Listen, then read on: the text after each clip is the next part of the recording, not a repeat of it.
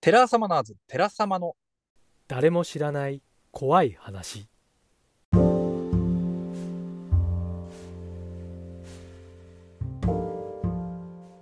はい、というわけでスタートいたしました。テラサマナーズ、テラサマのポッドキャスト、誰も知らない怖い話でございます。よろしくお願いします。すはい、えー改めまして、テラ様の外回り担当、お手元、慎吾でございます。よろしくお願いいたしまお願すい。します。そして、はい、えー、寺様内回り担当やりラフィー怪談作家のゆぐれかゆです。よろしくお願いします。よろしくお願いいたします。えっ、と、やり、やりラフィー、やりラフィーやりラフィー階段、えー作家階です段ね。作家さん。はい。なるほど。わかります。意味わかりますか。あの、単独ライブでも聞いたんですけども、はい。ちょっと改めて説明していただいてもよろしいですか。これ僕3日ぐらい前に覚えたんですけど、はい。やりラフィーっていう言葉がありまして、はいどうやらちょっとパリピとか陽キャのイメージの言葉らしいんですよ。 意味、意味としてはどういう意味なんです かななまあ陽気みたいなそんな感じじゃないですか。いい加減な感じのそう。言葉なんですね。まあ僕はちょっとね憧れを抱いてますので。あそこをこう取り入れていきたいというはい意味も込めて。はい。なので、あのね、やりやフィー怪談作家としてね、今後活動していこうかなとは思っております。言霊ってのはありますからね。そう。もうラリラフィー言い続けたら、そういう人になれるっていう。きっと明るくなるであろうと。そこまでしないとなれないっていう。まあなれないっていうあねり。ますけども。はい、というわけでございまして、まずはこの話題ということなんですが、はい。はい、えー先日ですね、1月27日土曜日に高円寺パンディットさんの方で単独ライブ終了いたしました。お疲れ様でした。お疲れ様でした。いやー、なんか凄まじく充実感がありましたね。あの日、すごいやりきった感、今まで以上にありましたね。あそうですね、まあその、そもそも我々結成1周年ということで、はい。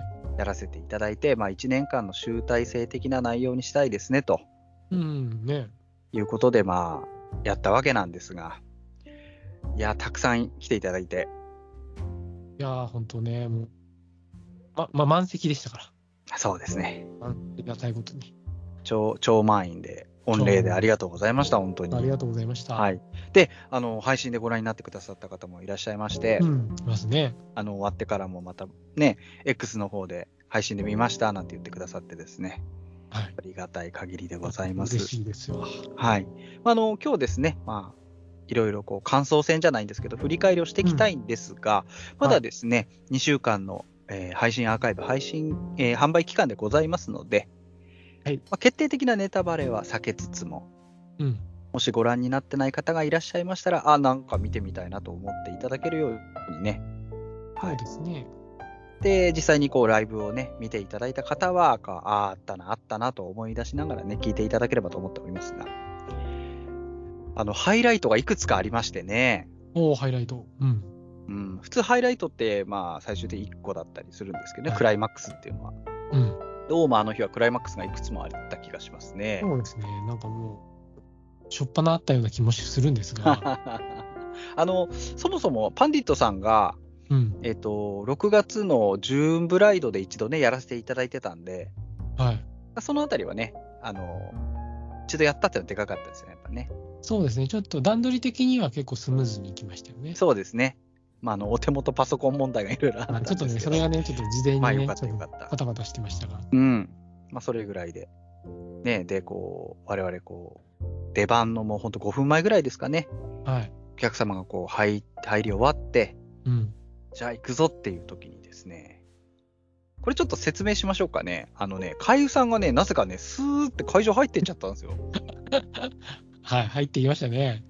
あのー確かですね、パンディットの方からう、ん。まあ、あのお呼びしますので、そしたら入ってきてくださいって説明あったはずなんですけど、はい。会社さんがスーって、しかも笑顔で入ってっちゃって、私はあのずっとその控えの廊下の方でですね、あれ、何が起きたんだろうと思って、少しうテんンパってたんですが、あの時どういう状態だったんですか、会社さん。いや僕はあの、なん、なんですかね、もう、ドア開いてたじゃないですか、まあ、言ってましたね。会場の。はい。で、なんか知らないけどが、体勝手に入っていってた。もう理由がな い呼ばれた。そう呼ばれて入ってって、入った後に、なんかみんなが、まあ会場のお客様がざわめいて、そうですね、おーって感じですよね。お来た早いなみ来た。たいな顔して、いや、早いわって僕も思 って、うんだからもう、じゃあもう座るぞって、もう座るからなと思って、うん、ずんずんこう歩いてたわけですね。相棒がいなく てですね。あれ私は廊下で震えてましたからね、あの時。あ、マジか。入ってた何が起きてるんだっつって。そして僕は普通に、あ、まだちょっと、時間じゃないみたいでした。すいません。つって さ、戻 って、ざ笑われるっていう。ちょっとあの小粋なジョークをね。あなるほど、温めていただいたと会場もうを。若干温めましたね。もうよみんかなった。驚いだか目がね、丸くなってまらしその最低気温ではなかったってことですよね。た。そうですね。ああ、よかったよかった。いやいやいや、ね、いや、そのあたりからね、なんかすごく面白くて、はい。一発目、海優さん一言目でもうあの噛むと いう。そう。重くそ噛むっていうね。一しかも一番大事なところ。あれもおもろかったですし、あれでもまたこう上がりましたからね、会場の温度が。とそうですね。あの、しかも、あの、そのままやり通そうと思ったからね、僕ね。私、やり直しましたからね。そうそう。強制的にやり直させら れて。いや、俺はこのままでもいけたよ、みたいな顔してたんですけど。はちょっと悩んだんですけどね、い。最初、なんでちょっと、ちょっと決めていくから始めようかなと思って。そうそうですね。いや、でもそれは、やっぱ海優さんなりのこうね、ユーモアというか、もう生粋のエンターテイナーってことですもんね。そうですね。あの、もプロ意識みたいな。う、無意識下に行ってしまうというだかか。らいや、あの時思ったんですよ。確かに私、うん。ちゃんと、その台本とか打ち合わせ通りにしようしようみたいなんで、硬くなっちゃってたのがはい、かゆさんのあの、ね、一言ですごくほぐれましたからね、私も。しょっぱなね、しょっぱな、あ、自由でいいんだ、みたいな。 しょっぱな作戦が崩れるってやつでしょ。初手で。あれっつって。あの、かゆさんがスーって入ってったあたりからね、ちょっと気づけばよかったんです けどね。いやー、もう、だけどね、あの、うん心の奥底から、うん単独でよかったと思って。こあ、れ別の人の、あの、ゲストがいらっしゃったりゲね。ストでイベントとかでしたら、僕がゲストとして行ってたら、大目 玉ですよ。こいつ何してんだって。そうね、お客様もね、まあ、あの、笑っていただけましたし。ねちょっとえ。いねやーゆ夕暮れのマイページさが出てたんではないでしょういか。や、いきなりね、いきなり夕暮れワールドの世界になってたんで、私が部屋に入ったら。いねえや、本当。いや、なんか、 染め上げてましたよね。オレンジ色に。前、まあ前あの、僕僕があの好きな漫画をこう上げ、タイムライン、X のタイムラインで上げてた時に、うんうん。僕究極超人 R っていう、あの、結城正美先生の、はいはい、究極。漫画あの、R がね、ひらがなのね。はいはいそう、僕好きなんですよ。うん、いいですね、ゆきまさみ先生ね。アトそレイれを、それを見た、あの、宮代さんが、あのさゆちゃんは R っぽいよねって言ってくれてたんで、 宮代さんには見抜かれていた。そう、分かってると思った。 このマイペースさ。さすがやな。いやいや、よかったですよ、あれはあれでね。そう、会場が温まって。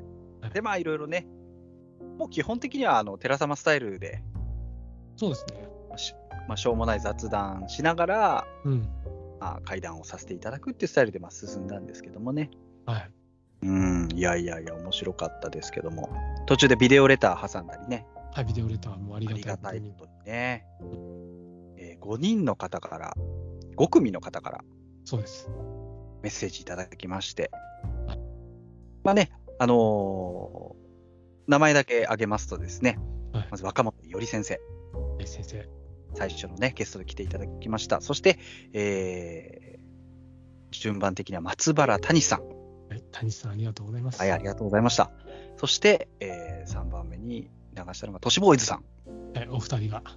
お二人でまさかね。あまさのか、まあ、ジューンブライドのつながりで、早瀬さんにお願いしたんですが、はい。まさか岸本さんも、ね、ね、あ本当に嬉しかったですよね。内容はどんな内容だったかはちょっとね、ぜひ、あの、ご覧になっていただきたいなと思うんですけども。ぜひぜひ。そして、えー、夕夕暮れ、ケツーさん、はい。マイブラザー。 マイブラ、そして、えー、マイブラザー。 マイブラザー。お手元信号マイブラザー。はい、えー、5人の、ね、方にメッセージいただいたわけなんですけども、はい。あのね、谷さんの時ですよね、うん、そうだね。ちょっと怖くて、そうそうそうそう。まあ、実は谷さんの動画をうんえー再生した直後に、実はトラブルが起きたんですよ。機材トラブルがね。うん。うん、あのーそのリハーサル的な時も、うん。若本さんの時も、うんなんもなかったですし、なんなら私、自分のパソコンで一回こう順番にね、ちゃんと再生するか確認してますし、は突然、本番の谷さんの時だけ機材トラブルが起きてですね、い。起きましたね。ちょっと怖かったんですよ。あぼ僕もちょっとびっくりした。うん。あの、まあ、言っちゃうとですね、うん。突然画面がブラックアウトしたんですね。はい。ししました。接続が切れましたみたいな。でも、谷さんの声はずっと流れてんですよ。流れてね。で、配信の方は問題なかったみたいなんです。そうですね。おっしゃってましたよね。そう、配信はずっと谷さんの問題なく流れてたんですけど、うん。会場の機材トラブルが突然起きて、うん。だから真っ暗なそのプロジェクターの画面に谷さんの声だけが流れてるような状態だったんですよね。そうそうそうそうそう。で、それだけならまだしも、突然ですよ、私のマイクが羽打ったんですよ、ウィーンって。はうってた、はうってた、ウィーンってなったよこね。れ、本当にね、耳をつんざく感じで、うユーンっん、てきたんですよ。来ました、来うわまっした。と思って、それまで、で、適度に私とかゆさんの距離は空いてましたし、うん。羽織りようがないんですね。そうだよね、そうだったね。あれ、怖かったなぁちょっとね、あのお手元くんの顔も青ざめたからね。いやあれはね、その、なんだろう、トラブルに対してってよりも、うん。なんか怖いことが起きてるんじゃないかっていう、あの、焦りでしたね、あれは。そうだったね。うん。何回かやり直しましたもんね。け結構ね、ちょっとね、と戸惑ってたから、こっちも。そう。だから配信でご覧になってた方は、同じ動画を何回も多分ご覧になったと思うんですけど、会場がね、全然映んなくてうん、ねえ最後やっと映ったんでしたっけ 本当さいさただその前にもちょっとね、やっとずったと思ったら、ちょっと、ちょっとしたトラブルがまたあってさ、そう。谷さん、何かお持ちなんでしょうね、きっとね。そう、何か、何かを持っている男だったっていう。そうなんです。まあね、その、谷さん動画事件ってのがまず起きましたからね。うん。あれ結構 いい記憶に残りますね、あれはね。どうですか、海遊さん的には、えっ、うんと、なんか印象に残ってるシーンありますかそうですね。まあ、印象に残ってると言ったら、まあ、相変わらずのお手元くんの安定した MC、そのトラブルがあって も、なんとか切り返すってところはさすが だなと思いました。二人だからね、ものすごく楽だったんですよ、精神的には。そうそうだね。うん。だから、まあ、とにかくその無音があっちゃいけないと思って、お互い無音は意識しながらやってて、ね、なんとなくこう、つなぎつなぎでやりましたけども。いいや、で、も、うん、単独はほん本当に精神的にね、楽なんですよ。あのかゆさんのことだけ考えてればいいから。僕も、いや手元くんの指示だけ待ってればいいんで、すげえ楽でしたよ。指示待ち人間みたいな言い方しないでくださいよ、そんな。いやけど本当にね、いやまあとにかくその会場がまずあったかかったっていう、あそのあったかかったですけどそのか観客の方々の気持ちがね、そうですあっね。たかかったっていうのがまずすごい助かったっていうのと、ありがたかったですね。あとはやっぱりあの気兼ねなくいつも通り、ポッドキャストのように語れたっていうのが一番でかかったですね。はいはい、そうですね。とある方がね、X のポストでね、あの公開収録的なって書いてあって、おお、あ、あなんかつもし伝わったなら嬉しいなと思いましたね。本当だね、それは嬉しいね。いや、本当これをやってたんですよ。こういう、うんポッドキャストでこんな感じで喋ってるのを本当にライブでやったっていう感じなのでね。そうだね、ただただ、ただただ、ポッドキャストをやってたっていう感じで。脱線しつつ。ええいやいやいや。まあ私として、まあもう一個ハイライトを挙げるとすれば、はい。やっぱり一つ言葉が生まれましたねはい。ギャル階段三段活用っていう。ああ、もうこれ、あれはかなりお客様も印象残ったんじゃないですか、あの時間は。そうそうです、あの、わ笑いを含め、ちょっと笑い方面だったり、でも怖いところは怖いし。ね、その、その後のご感想とか見ても、うん、皆さん、あの、ギャル階段、三段活用ってそうですね、あれを挙げる、方多かったですよね、はい、こう楽しかったポイントとしてね。だから、それを見て、あ俺の方向って これとかと思って本当、ギャル階段の名手としてね、はい。誰もやってませんから、他に。そう。だからちょっと、かゆさん、なんかこじ開けたんじゃないかなと思いましたけど。ちょっとこじ開けましたよね。うん、自分であでものかゆさんのトーンで語るからまたいいんだと思うんですよ。そうなんですかね。はい、私がやると多分またギラついちゃうんで、ギラつき。そうそうそう出ちゃってるよって言われちゃうからね。出ちゃってるよって。うん、だから、あれは私も面白かったしね。ああ、よかった。だってさ、あの、かゆさんもうん。気分良くなっちゃって、もう3連発打ったからね。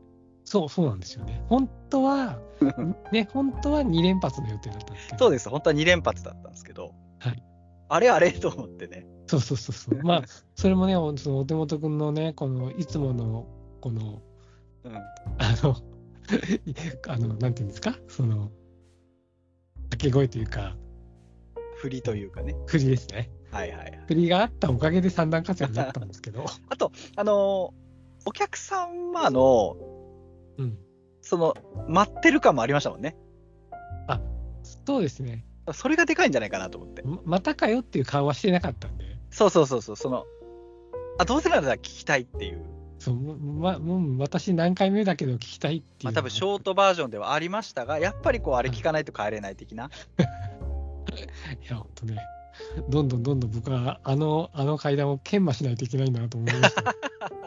あれだけを。あれ、バージョンいくつよみたいなね。そう。やっぱあるじゃないですか、こうコンサートに行ってもさ、うん。ねえ、例えば、うん、なんだ、ねえ、うんとある好きなアーティストのコンサートに行っても、全部新曲だけでもさ、そうね。やっぱりこう、そのね、キラーチューンみたいなのは聞きたいじゃないですか、どうしても。やっぱ、っ確てかいうに、とね、こだと思いますよ、多分気持ちとして。もう思いましたよね。もういつか僕は、あの、ギャル階段アコースティックバージョン とか、イングリッシュバージョンとかやらないといけないのか な。バージョンいやいいね、いいね。そう、そういうの考えながらやんなきゃバージョンアップしていかないのといけないのかなと思いましたね。そうだから、そのうちらのライブとして、はい。なんか強いなと思ったんですよ。そういうのがあるって。その、スタンダードナンバーみたいなのもあるってのもさ、で、それをこう、聞いてもらえるってのは嬉しいじゃないですか。確かにその毎回このイベント時にうん。同じ階段をやるしパターンってあんまりないですよね。そのないですし、は流行りがあるときはあるのかもしれないけど、特定の一個となるとね、だから、なんだろうな、このプレイヤー側も、ある意味暗黙じゃないですけど、なんかその初出しの方が喜ばれるんじゃないかなっていう風向きあると思うんですね。ありますね。私もそう思っちゃうことあるんですよあ。これこの前直近やってるしなとかあ。あのー、自分の一つ前のライブに来てくださったお客さんが、それなりにいたら、演目変えたりしますもん、直前で。やっぱそういうもんだあよね。この前聞かされて、またかって思われるの嫌だな、みたいな。僕も今まで思ってました。でもお客様からすると、そんなことはないみたいなんですよね、どうも。そっか。やっぱりいい話は、ね、そのさっきの音楽バンドのライブじゃないけど、やっぱ聞きたいし、はいっ。て言ってくださった方もいてうん、だからやっぱ一応言ったんですよね。何が何でも初出しをやらなければならないというものでもないんじゃないかなと私は思ってますね。最近そう思うようになったそういう気づきを得させていただいたのは嬉しい。うん。で特にね、その、やっぱりこう、寺様のライブだったら、あのね、かゆさんのあれが聞けるっていうなるとさ、だからこそやっぱり僕はこれを研磨本当しないといけないね。そしてえ、 で、十何話あるうちの一つがそういうのでもいいじゃないですか。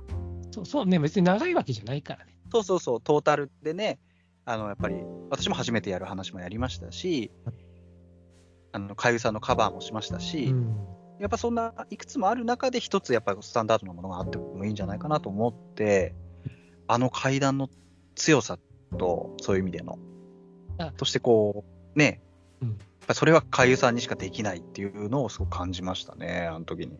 今度からあのあれにしましょうか。あの24時間テレビの最後の歌みたいにさ、そうそうそうそうそう、そうですよ、だからやっぱり、ラストに、ね、あうの、んさらい的な、そう、あの、もうさもう今日もう最後ですね、みたいな。じゃあ、あの、やります、みたいいつもの言っときますかみたいな。なあ。気合い、気合い入れてやります、みたいな。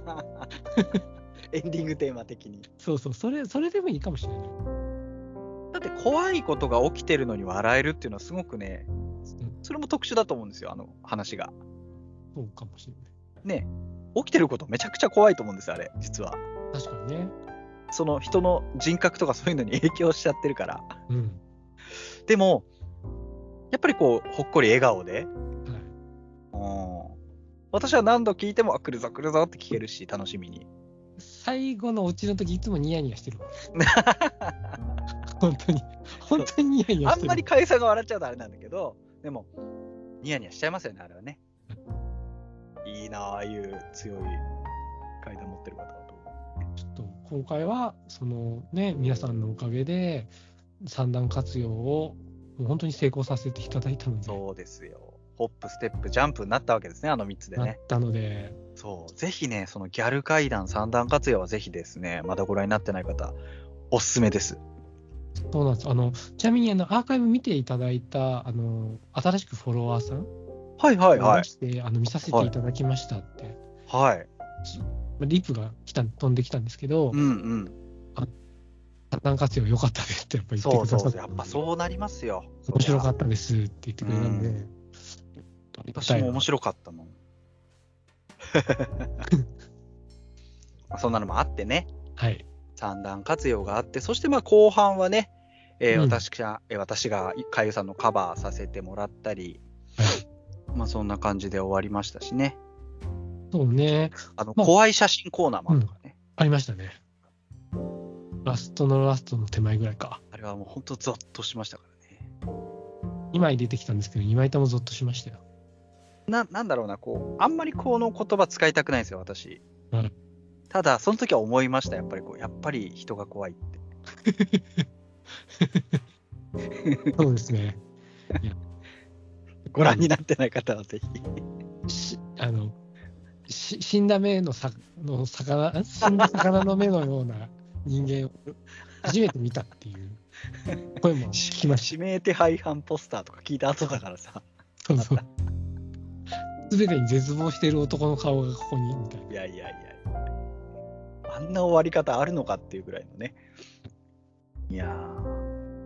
正直なこと言っていいですかはい。あれ、大落ちに持ってきたじゃないですか。うん。クライマックス、本当のラストクライマックス。はい。ドカーンっていくと思ったんですよ。うん。でも、多分あまりのうん。闇に、うん。結構お客さん絶句してたんですよ。どどうしたんだろう、この、これはみたいな ね。し心配されるっていう。そうそうそう そう。あはははってなんなかったから、あえーってえーってこういう。結構こう、 そんなね、感情の起伏がいろいろあるライブでございます。はいはい。いややけどね、そのお手元くんのね、階段も、こう、なんていうんですか、ちょっと、はいえ得体の知れないお話が多くて、ーそうですね。そうすごい、こう、考察がはかどるというか、最近お気に入りの話をさせていただいたんですけども、うん。えーでもやっぱりね、かゆさんのカバーが乗るね。あのあ気持ちがあれそれはあれが乗るね嬉しい、嬉しいですよ。うん、全く同じには話せないかもしれないですけど、うんなんかかゆさんの作品ってねはい、あんまり練習しなくていいんですよ、なんか。ああ、そうなんだ。うん、バーって読んで、うん人の名前のあれとかもいろいろこう。だったら、あとは結構は、は話し始めると全然スムーズに進むっていう、不思議な。それは嬉しいことですよ。うんやっぱりなんか誰うん誰でも語れるのを目標に書いてるので、いやいやいやいやね、それがね、私が体現できればなと思うんですけども、よかったなぁあれが良かったってやっぱ言ってくださいますしね。えーであれってどっちかっていうともう、なんだろうな、協力みたいなもんじゃないですか。そうそうです、そうです。語ってるけど、お話は海遊さんが書いたものだしっていうので、ある意味あれは、お手元の語りじゃなくて、こう、寺様の語りなんですよ、あれは。合作ですからね。そう寺様のターンなんですよ、あそこは。はいそうだ、そういうのもね、なんか新鮮かなと思って。こう、単独だからこそできたことかなと。そうですね。ね、ご本人のいる前でね、やるっていうのは。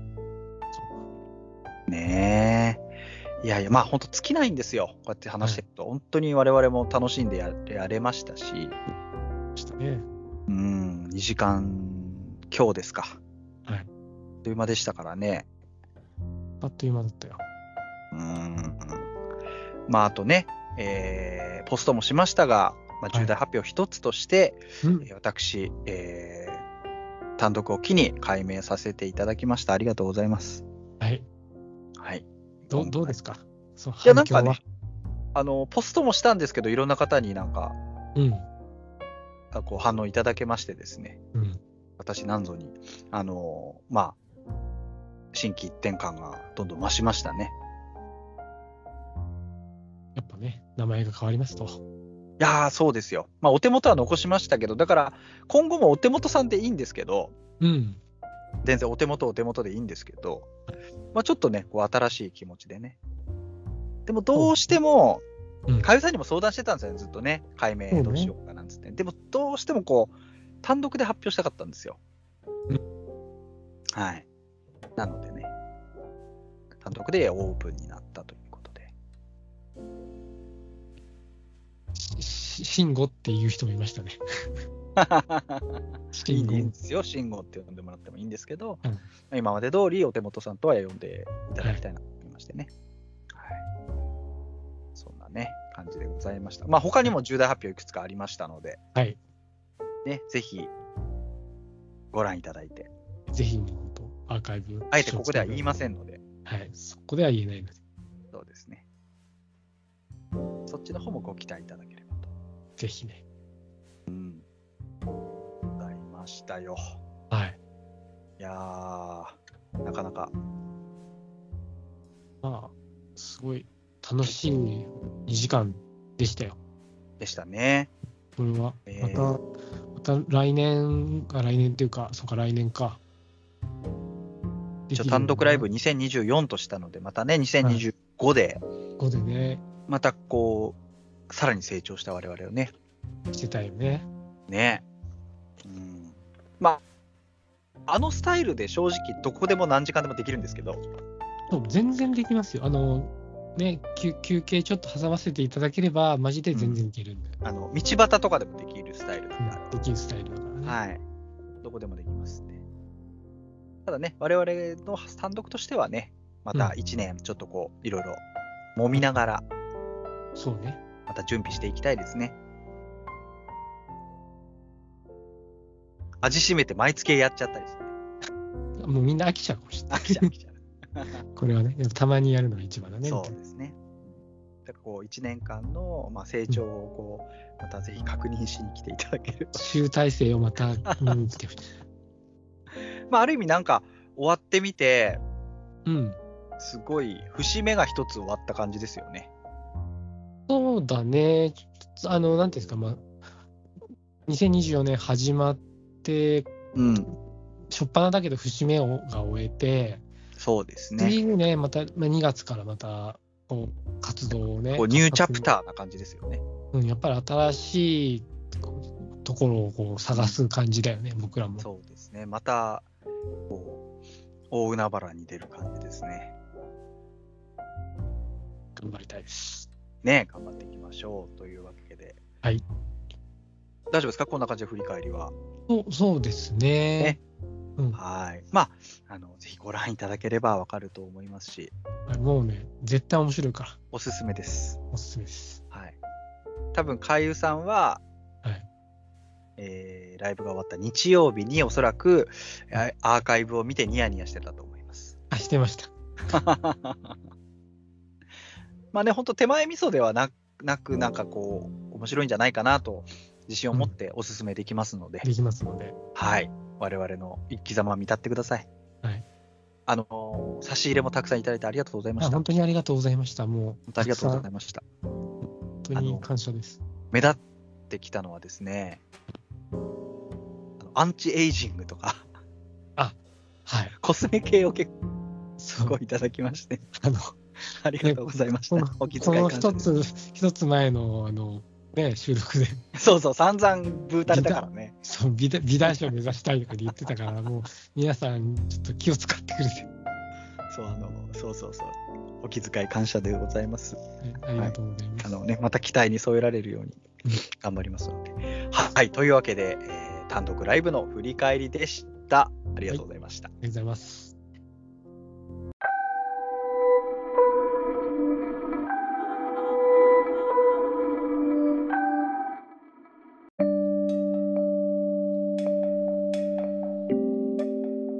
お便りのコーナおおー。というわけでございまして、お便りのコーナーでございます。ありがとうございます。ありがとうございます。はい。募集中でございます。いつでもお好きな時にお送りいただければ幸いでございます。 Yep はい。というわけで、では、えーまず一つ目のお便り読ませていただきます。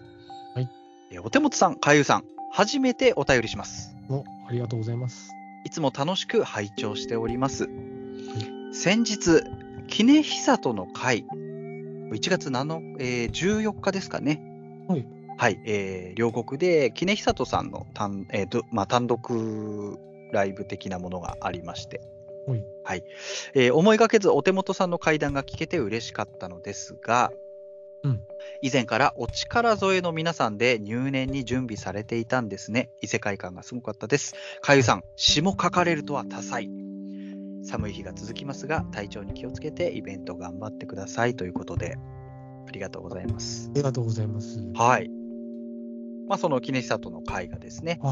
えーあくまで杵さんメインのイベライブだったんですけども、うんま。あ、私と演技担ぎさんが、まあ、力添えということで、うん。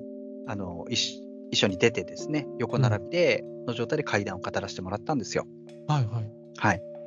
あと、スタッフの佐々木さんという方とね、はいやったんですが、当日会場にいたのはその4人だったんですけども、うん実は力添えの力添えということで、かゆさんの名前もクレジットされていたと。あ、そう、ありがたいことにね。ねじゃあ、かゆさんは何かっていうと、その詩を提供していただいたんですよね。はい。あれがもう素晴らしくてですね。嬉しいですね。だってあれで始まるんですから、1部、2部、3部あって、おお。会場暗くなって、かゆさんの詩の朗読から始まるんですよ、私の。そうなんだ。知らなかった。そこはね、そうみんなに。かゆさんがオープニングを飾ってたんですよね。えはい、まあそういうことで。多彩ですね、ほんと、かゆさんね。ーいや、もう本当、その、そういうきっかけをね、いただいたうん。ので、本当、キネさんには感謝ですね。それがなければ書こうとも思ってなかったので。結構、突然のオーダーでしたもんね。そう、本当ね、もう本当、急、急といえば急だったので、う大丈夫かなって逆に自そう分いでえ思ばって。、かゆさん詩を書けるんじゃないか、聞いてみてもらえますかと。だその最初はそのニーチェとかさ、うん。そういう、例えば深淵を見つめてると、またはい深淵も見てますよとか、そういうのあるじゃないですか。はい、ありますね。のをなんか、朗読するっていうような話だった気がするんですけど、ああ、そうなんだね。あ、かゆさんがいたじゃないですかって話になって、の流れですよね。え3つ書いてくださって。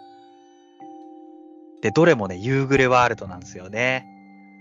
えぐいんですよ、全部。ー、えぐかったですか。いやー、えぐめでしたね、あれまね。あね、ちょっと、その、ねご要望としてはちょっとこうね、あの、オーダーがあったので、そうですね、えぐ考め、えぐい話でお願いしえま考す。え考えていきたいこんなにえぐいかねえと思うぐらいえぐかったので。あの、猫ちゃんの話、まあ、詳しくは言いませんけど、はい。あれ、実際になんかって言ってませんでしたっけそうそうですね、そういう、あの、風習がある場所がありまして、すごいよね、それも。で、ね、その風習が結構こう、木々があるところでやることが多いので、なるほど。まあ、その流れでっていうことで書かせていただいたんですけど。まあ、ちょっと諸事情はあるので、その詩の内容には触れませんが、うん。まあちょっと猫ちゃんに関するね、はい詩があって、その中で、え、何これっていう状況なんですよ。多分、その、えー舞台としては。はい。本当にあるっていうのがね、またびっくりですし。そうです。うん。だそういうのも入れてくるんですよ、夕暮れ会話。はい。いやいやいや。なんかね、また、あの、詩の方でね、なんかあるかもしれないですよ、かゆさんオーダーが。あったらね、またちょっと頑張らないといけないですね。高め高めよ、僕の語彙力って。ギャルでお願いしますみたいなね。いけそう、いけそギうなャ気がルポエし ム。ます。まあね、そういうのも含めて、あのステージが出来上がったという形でね、一応、寺様として関わらせていただきました。はい、あちちなみに先ほどのあのメッセージのあのペペンネームの方とかは非公表。はい。ペンネーム、ペンネームのし、ペンネームはない。その、と今のえメッ、セージさくらさんですか。あ、さくらさん。あ、言って、はいあ言って、言ってましたっけ、はい、さくらさんですね。はい、すみません、僕が聞き逃してたかも。あもし言ってなかったらすいませんでした。そう、はいさくらさんからのお便りでした。ありがとうございます。ありがとうございました。というわけで、では続いてのお便りでございます。はい。はい、えー、乾燥機おじさんからいお、はい。ただきましありがとうたご。ざいます。はい。えー、かゆさん、お手元さん、こんばんは。こんばんは乾燥機おじさんです。お二人のおじさん自虐トークを噛み締めながら聞いており ます。はい。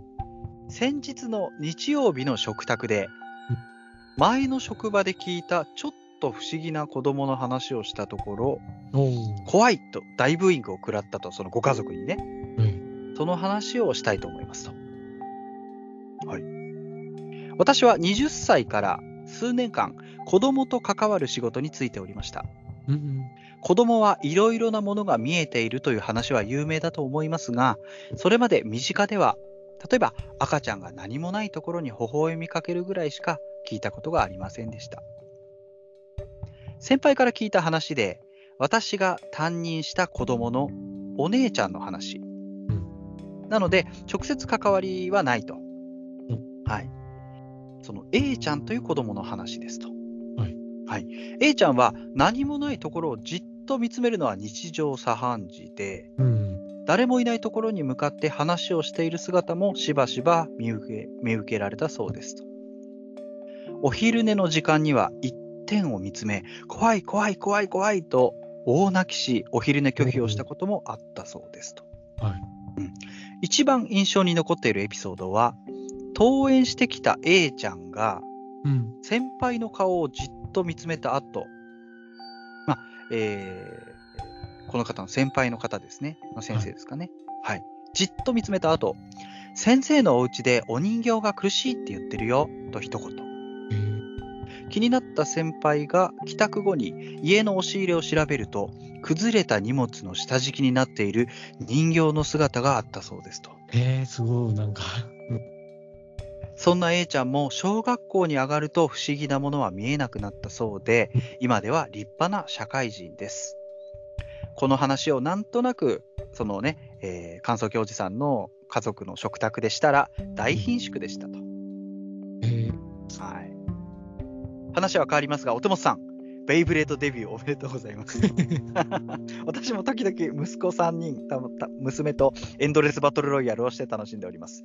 やはり仲間がいた方が楽しめるので、俳優さんも巻き込んでお楽しみください。えーイベントの準備とお忙しいとは思いますが、配信楽しみにしております。ということで、ありがとうございまあしりがた。とうございました。えーまずはベイブレードの話したいんですけども、あ、ベイブレードおじさんが何か言いたいですか。そう、あの、まあ、感想教授さんで、私はベイブレードおじさんなんですけどう、寂しいというか、やることないんですね、一人だと。あ、そうなのだってやっぱ、ベーゴマですから、ああ、戦わないといけない。対人のものなんですよね。ほんほん。うん、あの例えば、テニスプレーヤーがね、壁打ちで練習するとか、そういうのもできないので、一人で部屋のえーうるさいんで、布団の上でギューンとかって回して、うんニヤニヤしてるってだけなんですけど、ちょっとぼ僕もベイブレード買ってみようかな。ちょっとかゆさんやってみますあの、ライの本かなんか買っていただいて、バランスタイプなんで、やばい、ちょっあとディフェンス専門タイプ用語すぎませんか、それ。 私がそのね、あのフェニックスウィングっていうの持ってるんですけど、アタックタイプなんですよ。で、まあ、じゃんけんで言うと、こう、ライの方の方がディフェンスタイプなんで強いっていうのは一応なってて。あはい。いやー、ありますかね、じゃあね、ベイブレード階段ユニットとして。あ、まあけどそれはそれでちょっと特徴あるんで、やって みますか。突飛すぎるだろうっていうね。そうあのイベントで最後でベイブレードと戦うっていう。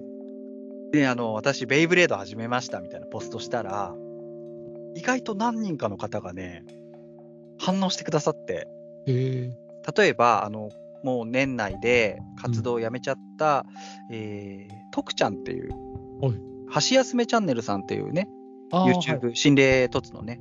で、私も1話階段やらせていただいたんですよ。うん。の徳ちゃんって方が、うんあ、ベイブレードやってるんですかみたいな。僕もです、みたいな。あ結構これ実はみんな恥ずかしがってるだけで、うん隠れベイブレーダーいるんじゃないかなと思って。結構みんなやってる可能性があるんですね。 キネさんとかやってないか な。あちょっとそちょっとエモいですね。 それはね、それはね。うんななんかあの20%増しぐらいに好きになっちゃうかもしれない。あの、キネさん、こう、なんて言うんでしょうね。まあ、私の主観ですけど、少年っぽいところもあるので、ああ、そうなんだ。無邪気なところもあるので、意外とベイブレード進めたらハマっちゃうかもしれないですね。ですかベイブレード大会、階段、階段。階段、ベイブレード。階段はやらないんでしょま、負けた方が階段硬階い。段や。ち ょっと考えてみましょうかね。ね集まり次第。集まるか な。集まるかな。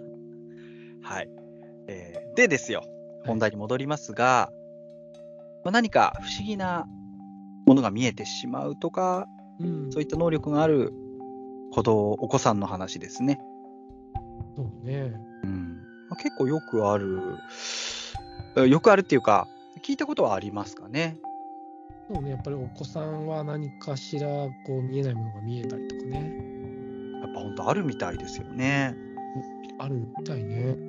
私が聞いた話は、えーまあ、ふ福島県のですね、うん。うん。とある小学校に通ってた女の子、うん。えー小学1年か2年生ぐらいなんですけど、ある日屋上でみんなで遊んでたんですって。はいはい。そしたら、屋上のそのフェンスっていうか、越しに、なんかずっと外、遠くの方を見てたらしくて、うん。 「何々ちゃんどうしたの?」って言ったらお侍さんがいっぱいいて戦ってるよっていうらしいんですよね。ほう。でそっちの方向はまさにそういった山お城があったところでうん。かつてその、えーまあ、要は古戦場だったわけですよね。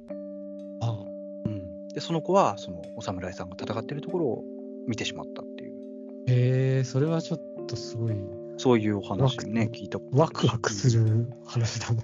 ねえなんかね。侍さんが考えて。うん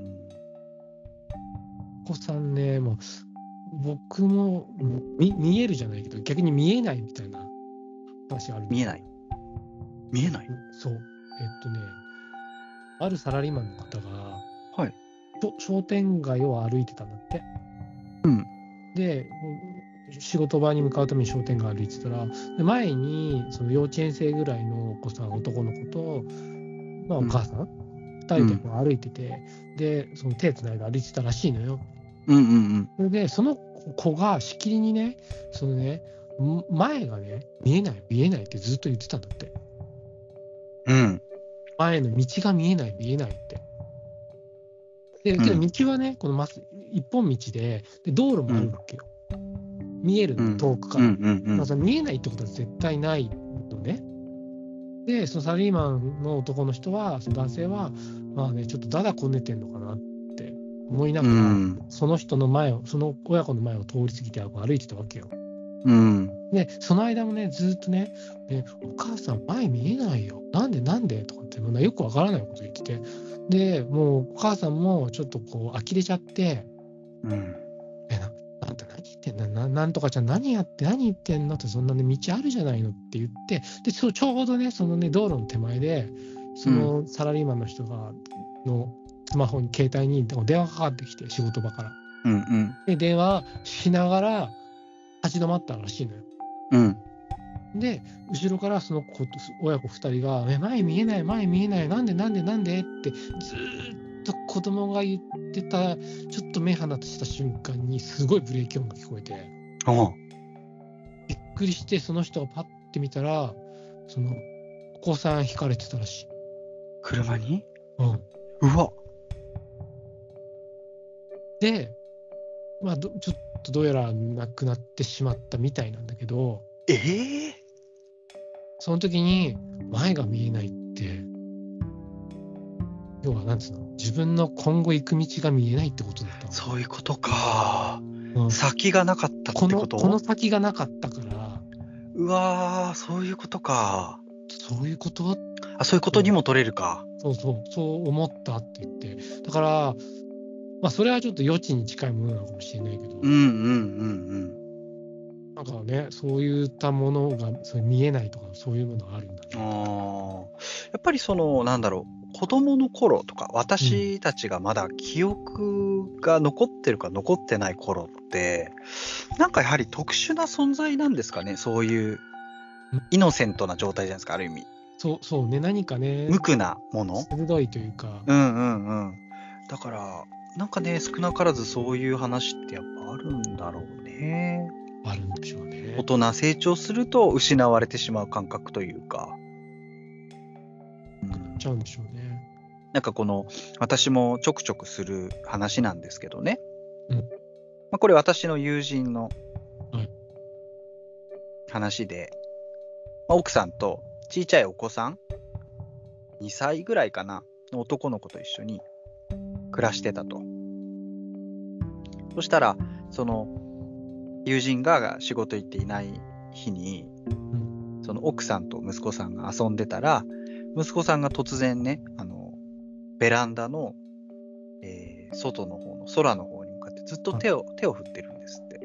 おお。で、パパバイバイ、パパバイバイってずっと言ってるんですって。へえで、奥さんが、ちょ、ちょっとやめなさい、何言ってんのそうだね。そんなことパパお仕事でしょちゃんと帰ってくるからねなんて言ってこうなだめたらしくて、でまあその友人に奥さんが話したんですけど「えなんだなんだろうねなんかちょっと怖いね」なんて話をしててまあ気にも留めずで次の休日親子3人でいたんですよ部屋に。はで、えー奥さんとやっぱり息子さんが遊んでて、で息子さんがずっとこううーんとねなんだろうな何か物をつまむような指の形、はい。ああ、えー人差し指と中指をくっつけて、親指をそこにくっつけて、こう、3点が合うような感じ。で、なんかこう、ずっとこすってるんですね、指をこう。その指をう、ん。合わせた指をずーっとこすってて、ゴシゴシゴシゴシ。で、なんか奥さんは、子供が、その指から何かこう、粉を出してるように見えたんですってね。見えたというかああ、はい。何かこするようだからね。こすってねこうサラサラサラーって何かが出てくるように思えたらしくて、ああなんかこう魔法の粉だねーなんて言ってうん。キラキラキラキラーとか言って言って遊んでたらしいんですけども、うん友人はやめさせたやめさせたんですっておおもうダメダメダメって言ってええ。子供のその仕草をほうほう。え何何遊んでたのにって奥さんになった言ったんですけどうん。そのお子さんがその3つの指をつけてはいこする前に、うん。奥さんは見てなかったんですけど、その友人は見てたらしくて、うんえっとそのくっつけた指先をおでこに当ててからこすり始めたんですって、それってお焼香の動作に見えたんですって。そうだね。で、そんなもちろん教えてないし、お葬式にも連れてったこともないし、はいなんでそんなことしたのかなって。ええ。でも、その動作をしたのはその日だけで、特にその友人だったり奥さんに何か不幸が起きたそういうことはないらしいんですけどあ、なかった。うん今思い出してもあれはゾッとしたって言ってましたね。そうだね。だって何も知らない、ね、お子さんがそんなことするって、ね、証拠をし始めたら、そりゃあね、薄気味悪いですよね。隙間あるよね。うん。とかね。ね感じするんでしょうね。あの、私、兄弟3兄弟なんですよ。うん。で、母親の実家が神奈川にあって、結構古い一軒家だったんですよ。はい。で、えーっと、一番大きいリビングのお部屋があって、うん。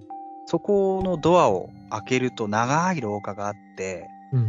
その先に畳のね、和室があるんです。はい10畳ぐらいの。特に普段何にも使ってない部屋なんですけど、はいはいはい。その部屋だけはう、どうしても行きたくなくてちっちゃい頃。またこう感じるものがあったんだ。弟とかもその部屋連れてくとギャンギャン泣くんですよ、出たへい出たい。え。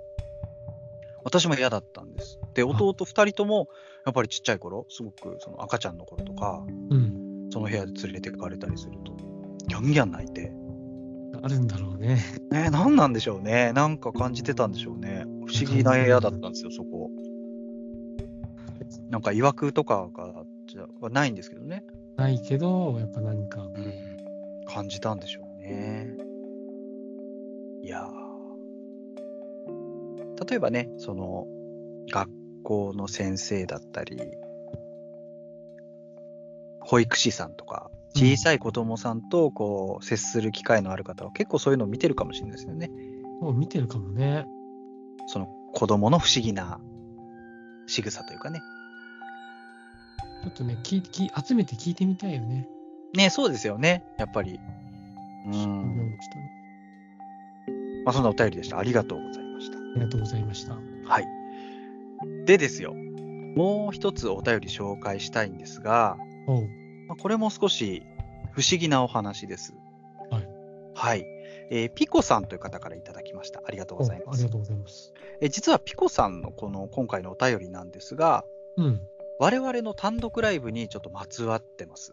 ああ、そうなの。はい。もう最近の話なんですけどね。はい。えー、お手元さん、ゆうぐれさん、こんにちはと。はい。先日のイベントでは、えーありがとうございました。お疲れ様でしたと。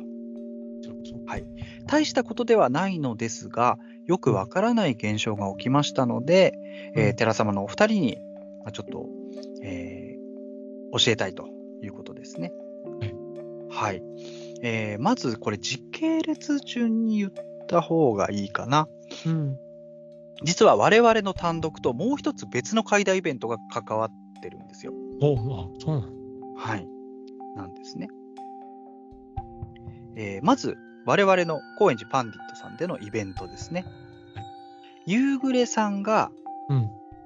えー実は、先ほども言いました、ギャル階段三段活用の2話目。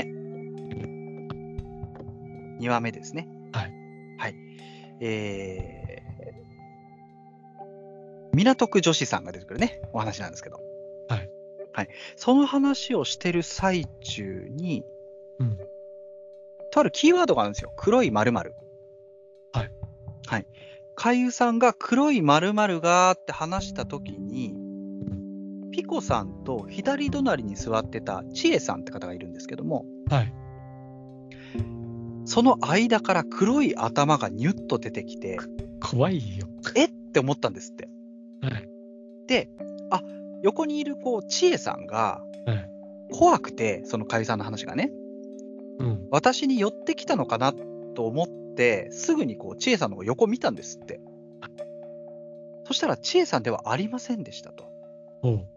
横を見て確認したときには、もう頭はありませんでしたが、そのニュって出てきたときに、とっさに女性の頭だって思ったんですって。女性の頭これがまず一つですね。はい。はい。でですよ。えー次の日、日曜日に、えーピコさん、別の会談イベントに行かれたんです。その時も、隣に千恵さんって方がいらっしゃったんですね。はい。なんですが、そのイベントの最中は特に何もなく終わったらしいんですけども、主催の方が、そのイベント終わりました、ありがとうございましたっていう集合写真をポストしたらしいんですよ。。はいはい。その集合写真のピコさんたちのあたりにおかしなものが映り込んでたとええ。いうんですね。うん。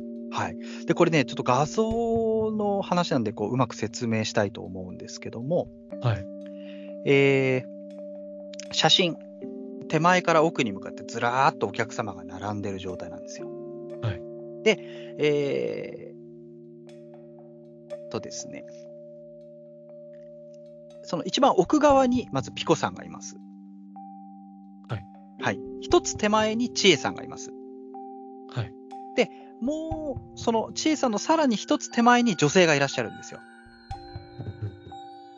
で、その千恵さんと、その一つ手前、写真で言うと一つ手前の女性の間に、う女性の腕っぽいのが写ってるんです。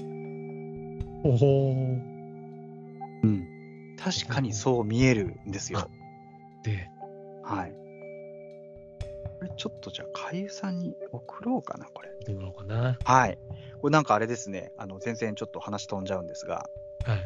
えーフェイクドキュメンタリー Q っていうのがありまして、おうそれの最新話が、ポッドキャストを話しながらっていう話なんですけどね。これ一つ送りました画像。あ、僕あ、見てみてました。はい。ちょうど丸い赤で囲ってるとこなんですけども、はい、か囲われてますね。あその本当だ千恵さんと手前の女性の間になんか映ってませんあ、映ってます、映ってます。女性の腕っぽいのが。はい、映ってますね。で、この女性の腕っぽいのがですよ。はい。ぽいのがですよ。ちょっと待ってくださいね。なんかこう、えーなん、なんて言えばいいんですかね、この色。えーっとね、ちょっとこう、パープルっぽいというか、パープルっぽいセーターのような腕にも見えるんですよ。見えますね。ね、見えますよね。で、パッと見、こう、ピコさんか、千恵さんの腕に見えるかもしれないんですけど、我々の腕ではないんだそうなんです。違うんだ。当日、ピコさんは白いパイピング柄の黒いニットカーデに、はいグリーンと黒の絵のスカートだったらしいんです。パープルっぽくないんですようん。で、千恵さんは濃紺のシャツブラウスにデニムパンツをお召しでしたと。はい。チエさんもこの画像を見てると。だから、お二人の腕ではない腕が映ってるんですね。えなんですよ。えここまはで大丈夫ですかね。い。大丈夫ですよ。はい。なんですが、かゆさんにもう一枚画像を送ります。はい。はい。これは、で、ちょっと時系列戻ります。我々の単独ライブの話です。この時のピコさんの服装がまさにうん。パープルっぽいああ、服装なんですよ。そうですね。なんですね。うん。だから、なんと言えばいいんでしょうか、その、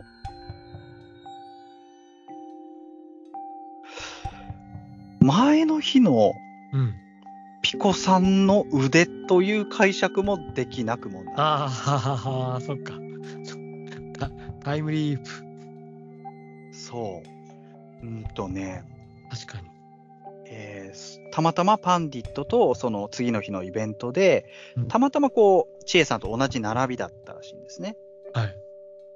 えーその問題の写真が腕が撮られた写真のイベントが私が着てたニットとに似てたので何か関係があるかもしれないなと思ったとおいうことなんです。でこれはあくまでもピコさんの試験なんですが、はいえーその問題の腕がは写写ってしまった腕あ、腕ね。うん集合写真に写った腕それはニュッと出てきた女で。うん。私の服を真似したのでしょうかと、ああ、そういうことね。高円寺で見たピコさんの服を模したのではないかと。あだとすると、タワマンの玄関に脱ぎ捨てられていた黒の〇〇も、うん。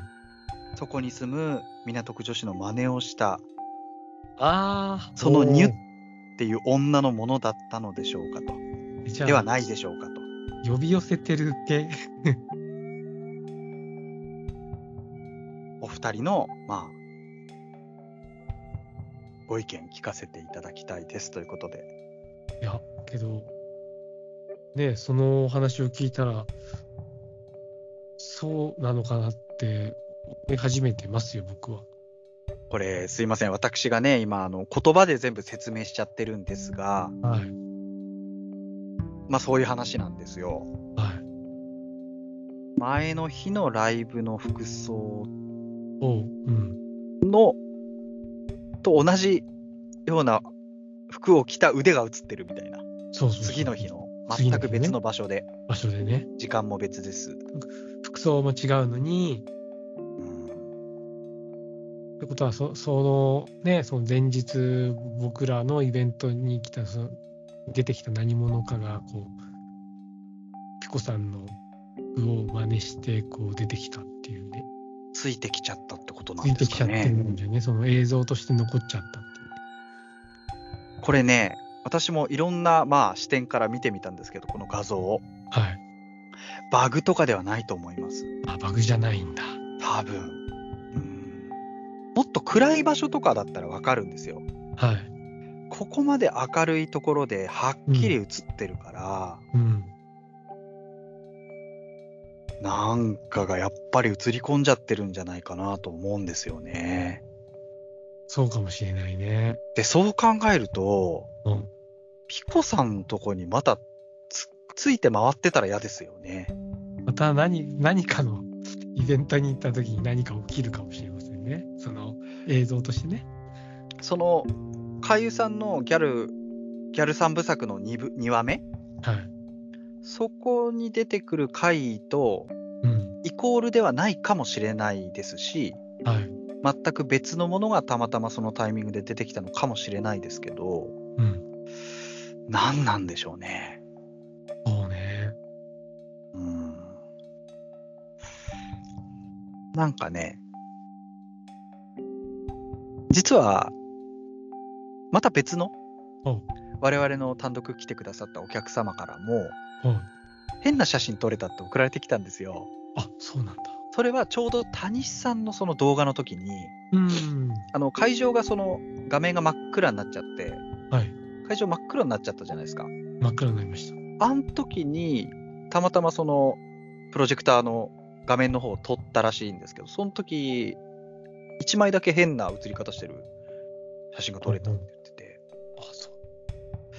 これですね、私の意見ですけど、谷さんがなんか呼び込んでしまったんじゃないかっていう、あまさかのね、まさかのビデオレターの、あ谷さん由来だったっていう。そまあ、その可能性の方が高いね。まあ、我々演者がね、一番こう、はっきり怪現象として認識したのはあの時間でしたからね。はい。そのハウリングだったり、あそうだね。謎の機材トラブルだったり。実はあのライブの、単独ライブの裏側で、何人かのお客様がですね、実は怪現象に遭遇していたという、まあそういうお話でございます。僕らがね、僕らがヘラヘラしてる間に。 そうですよね。あははとか言ってる間に。まあね、そまあ、当然僕らもそのね、そのハウリングにしろ、が画面のね、あれにしろ、ちょっとした会話を受けてますからね。そうそう、説明つかないですからね、あれもね。やっぱそう。そう。いや、これね、結構ゾッとしました、私。いやー、ちょっと確かに怖いかも。そのまた別の時にまた別の現象が起きてるっていうのはね、あそれが怖いなと思って。あの、正直ピコさんもチエさんも最前列いらっしゃったんですよ。あはい。もちろんニューっていうのは私には見えませんでしたし、僕らはむ見えなかった、そのね。しかも、あ、でも横向いてたかもな、言われてみればその時。いやー、わかんないな。あーどうですか、カイさん。ニュって頭出てくるのがちょっと僕は想像したくまあ、まさにかゆさん話してましたからね、その時ねない。。僕ちょね、ちょうどその話をしてるから、うん怖い話ですからね、あれも。ちょっとね、ちょっと、封印、封印するか悩んじゃいますよ。あの、三部作の中では一番私は怖か怖いと思います、あの話が。そう短いしね。階段として。そうね。うん階段とし、まあ、階段らしいそうですね、階段らしい階内容段だと。内容なんで、あれは。はい。これぜひですね、アーカイブで確認していただきたいなと思います。そう、そうですね。ちょっと中身言えないので、何言えないんですよ。どんな本話だったか。当に言えないから、今は。でですね、ピコさんからもうちょっとだけいただいておりまして、もし何か続きがありましたらお知らせしますということで。ぜひぜひ。ねえ、なんかね、その、あまりこう、大変なことが起きなきゃいいですけどね。そう、そうですね。ここまではっきり映っちゃってるから、ね、その腕怪我されたとか、それはちょっとね、そう、それはちょっとななしにしていただいて。うんちょっとおし塩まこう。そうですね、ちょっとお、まあ、なんでし準ょう、備気しましょう。休めですけど、お気をつけいただいて。はい。はい。という感じでございます。お便りコーナーでございました。ありがとうございました。はい、いやいやいやいやね、あの、こんな感じで、今回やらせていただきましたけども、現在ですね、金運アップの方法、教えてくださいということで、はい。集めております。で、なんつうか、いただいてまして、うん、ありそれがはとまたうございます。こう、金運アップ特集の時にですね、紹介したいと思っております。お金好きでしょうからね。僕も大好きなんで。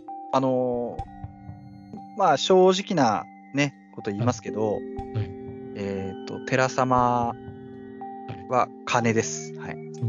金大好きです。お金大好きです。はい。金の亡者です、 我々は。もう、増や、増やしたくてしかない。金 運で。金運アップして。あのね、俺分かったはい。かゆさんと付き合って1年ちょっと経つけど、はい。あのね、分かったわうん。私とかゆさんのお金の感覚多分違うんですわ。そうですかはあのね、かゆさん多分無意識で使ってんだけど、い。私ね、お金は稼ぐっていうイメージなんですよ。かゆさんね、増やすって言うんだよな。 最悪なやつ、そうそうそう。最近ちょっとね、あって思ったんですよ。お金は増やすもんだよ、つって。そうそうそうそう。さ最低な男だそのななんだろうな、ニュアンスの違い、わかりますか、お聞きの皆さんね。そうはい。 いやちょっと、増言や葉しにたいは気をつけましょうね、僕いやもね。いや、いいんです、いいんですよ。そのスタンスですから、それは。うん。増やしていきましょ出していきましょうよ。 う。スポーツカー乗りましょう。行きましょう。あの、そういう使い方しかできないっていうね。そう僕、僕、僕僕がちょっと安易なんで考える。時計とかね。その時計とかも本当、もうステレオタイプですよ。田舎の金持ちですよね。そうそとう。りあえずベンツだみたいな。成金。そうそうそうそうそう。はい。ですので、皆様がこんなこと聞いたことあるよって、些細なものでも構いません。何でもねえ金運アップの方法をですね、うんえー我々できれば実践したいなと思ってますんで、はい、実践していくんで。ね、路頭セブンとか買い行きましょうよ。買いますよ。ね。で、億万座調査で最終回ですよ、もう。うんえ解散ですよ、寺様。いや、本当もう、あロのトセブン、遊びながらやりましょう。遊びながら。遊びながらね。そうそうそう。寝ながらやりましょう。はい。まあ、というわけでございましてね、えーこのポッドキャストの概要欄に、えーリンク、Google フォーム貼っております。で、Google フォームめんどくさいよって方は DM でも何でも構いませんので、はい。はい。えー何でも、えーお待ちしておりますので、ぜひともよろしくお願いいたします。はい、よろしくお願いします。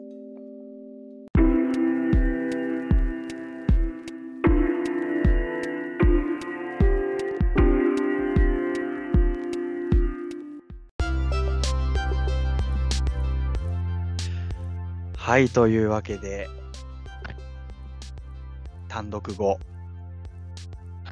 初のポッドキャストでございました、かえさん。いやー、本当ね、楽しかったですよ。いやいやいやね、こう、ふがふがしてる状態ですが、うん。我々まだね、興奮冷めやらぬ状態ではあるんですけども、どんどん進んでいかねばなりませんね。あもう、今度ね、前に進みます。もうすぐ2月になりますが、はい。 2月11日。うん。はい、え、あと2週間もないのいや、本当ですよ。あ、そう本当だ。はい。えー寺様プレゼンツございます。またやります。あります。はい。えーシャレエモ。はい。はい。ね、岩尾海輝スキーさんをお呼びして、はい。我々3人でライブやります。やります。配信あります。寺さんプレゼンツです。お聞きの皆様考えてみていただきたいんですけど、はい。岩尾さんと寺様ぶつかったらどうなるか、これは予想できる方いらっしゃいますかいや、ねだから、いるのかなって思いますよ。本人ですら全く分かってないし、岩尾さんも分かってないと思います。どうなるか。正直、僕らが岩尾さんとこう絡んでるイメージもないですから、ね。ないですからね、普段。うん。ただどうしても私はやっぱり岩尾さんとご一緒したかったので、はい、僕もそうまであす。ね、ね、かゆさんもそう。それでまあ、寺様としてお願いしたわけなんですけど、はい。これはご覧いただきたい、ぜひ。本当ぜひね。どうなるか。あの単独でね、披露させていただいた寺様ワールドにこう岩尾さんが入ることでどうなるのかと。 どどういう、このね、不協和音が起きるのか、ねえ、ちょっとね、楽しみではありますよ。バチハマるのか。はい。そこも含めてすごく楽しみですね、今。楽しみですね。ガチ私も、まあ、エモ階段といえば岩尾さんですけど、うん。私もガチでエモいきますよ。いきますか。じゃあ、僕も行きますよ。こう得意なんで、エモは。おお。岩尾さんとまた違うスタイルでエモエモいことを話したいと思います。そうですね。ただ、岩尾さんの話、本当にうまいんだよな。まあ、そうね。本当にも泣う。けてくんだよな、本当なんかね。なんでしょうね、あの、切ないような。すごいですよ、岩尾さんのエモ階段。いやもうもう代名詞というか、ね。マジでセミの鳴き声とか聞こえてくんだよな。すげえな。すごいです。それをまあやはりね、間近で勉強させていただくのもありますが、我々も我々なりにね、渾身の絵も、そして後半は笑い階段を。つまらい階段をね。笑いパート、かゆさんに任せようかな。 ギャルやっちゃおうか な。刀抜きますか乱発、乱発しすぎだけど。 何度もやるんで。ね、そのあたり、本当にお楽しみいただければと思いますので、はい。えー事前のご予約は私か海優さんの DM までお送りください。はい、お願いします。お願いします。お席もかなり埋まってきておりますので、はい。ああ、見とけばよかった。会場で見とけばよかった。なのでならないようにぜひね、直接、直の目で。そうですね、ぜひご覧いただきたいと思います。あの、日本橋の株アートスペース株と座ですので、今度はね、うんホームに帰ってきたみたいな感じですから。そうね、ちょっと安心ですよ、逆にね。そうですね。はい。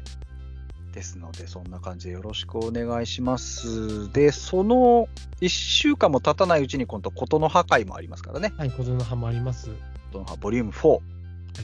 え今回えは、全く打ち合わせに参加してない寺様2人。そう、ひどいですよ、僕ら。反省です。 LINE グループが流れていくのを、ただ、 既読だけつけて眺めるだけ眺めてる。 すいませんね、本当いつに。か天いつか森怒られるんじゃな先いです生かね、三上先生がバリバリやってくれるんで、なんかね、お願いしちゃうよね。はい、すいません。なんかあ、そのでもやりますよ、やっぱね。はい、ちゃんとやりますよ。音の葉はまた、こう、我々のある意味ホームでもありますから。ね。色、テーマ色ですから。はい、色テーマなんで。ちょっ何色出るかなとね、聞くのも楽しみですよね。いいでしょうう。色ああ、まあ、うん、なんかまあまあで、しょう。はい。ね。ある、ある感じなんで。はいはいはい。私は異世界よりはあるかな。前回ちょっと大変だったからね。大変でした、異世界は。うん。海外と異世界縛りはきつかった。難しい、難しい。まあね、そんな感じで、ことの葉もございます。はい。こちらぜひとも、あの、ことの葉公式アカウントまでお願いできればと思っております。ぜひ。まあ、いろいろ、こう、寺様としましても、はい。いろんなお知らせが近々できると思います。うん。楽しみにお待ちいただければ。はい。はい、幸い。なれば幸いです。じゃあ、えっ、と、かゆさんね。はい。えー、では、こう単独終わりました。はい。今のお気持ちを漢字一文字でお願いいたします。漢字一文字。どうぞ。漢字一文字。はい。えー、 すいません、ちょっと事前に打ち合わせさせてくれくれたらよかったね。 出てこねえ。なんでしょうね。象徴する、今の我々を象徴する漢字を一文字。あ、あれですね、突ですね。はい。突。わかりますと突。突入の突。突突撃撃のの突。なるほど。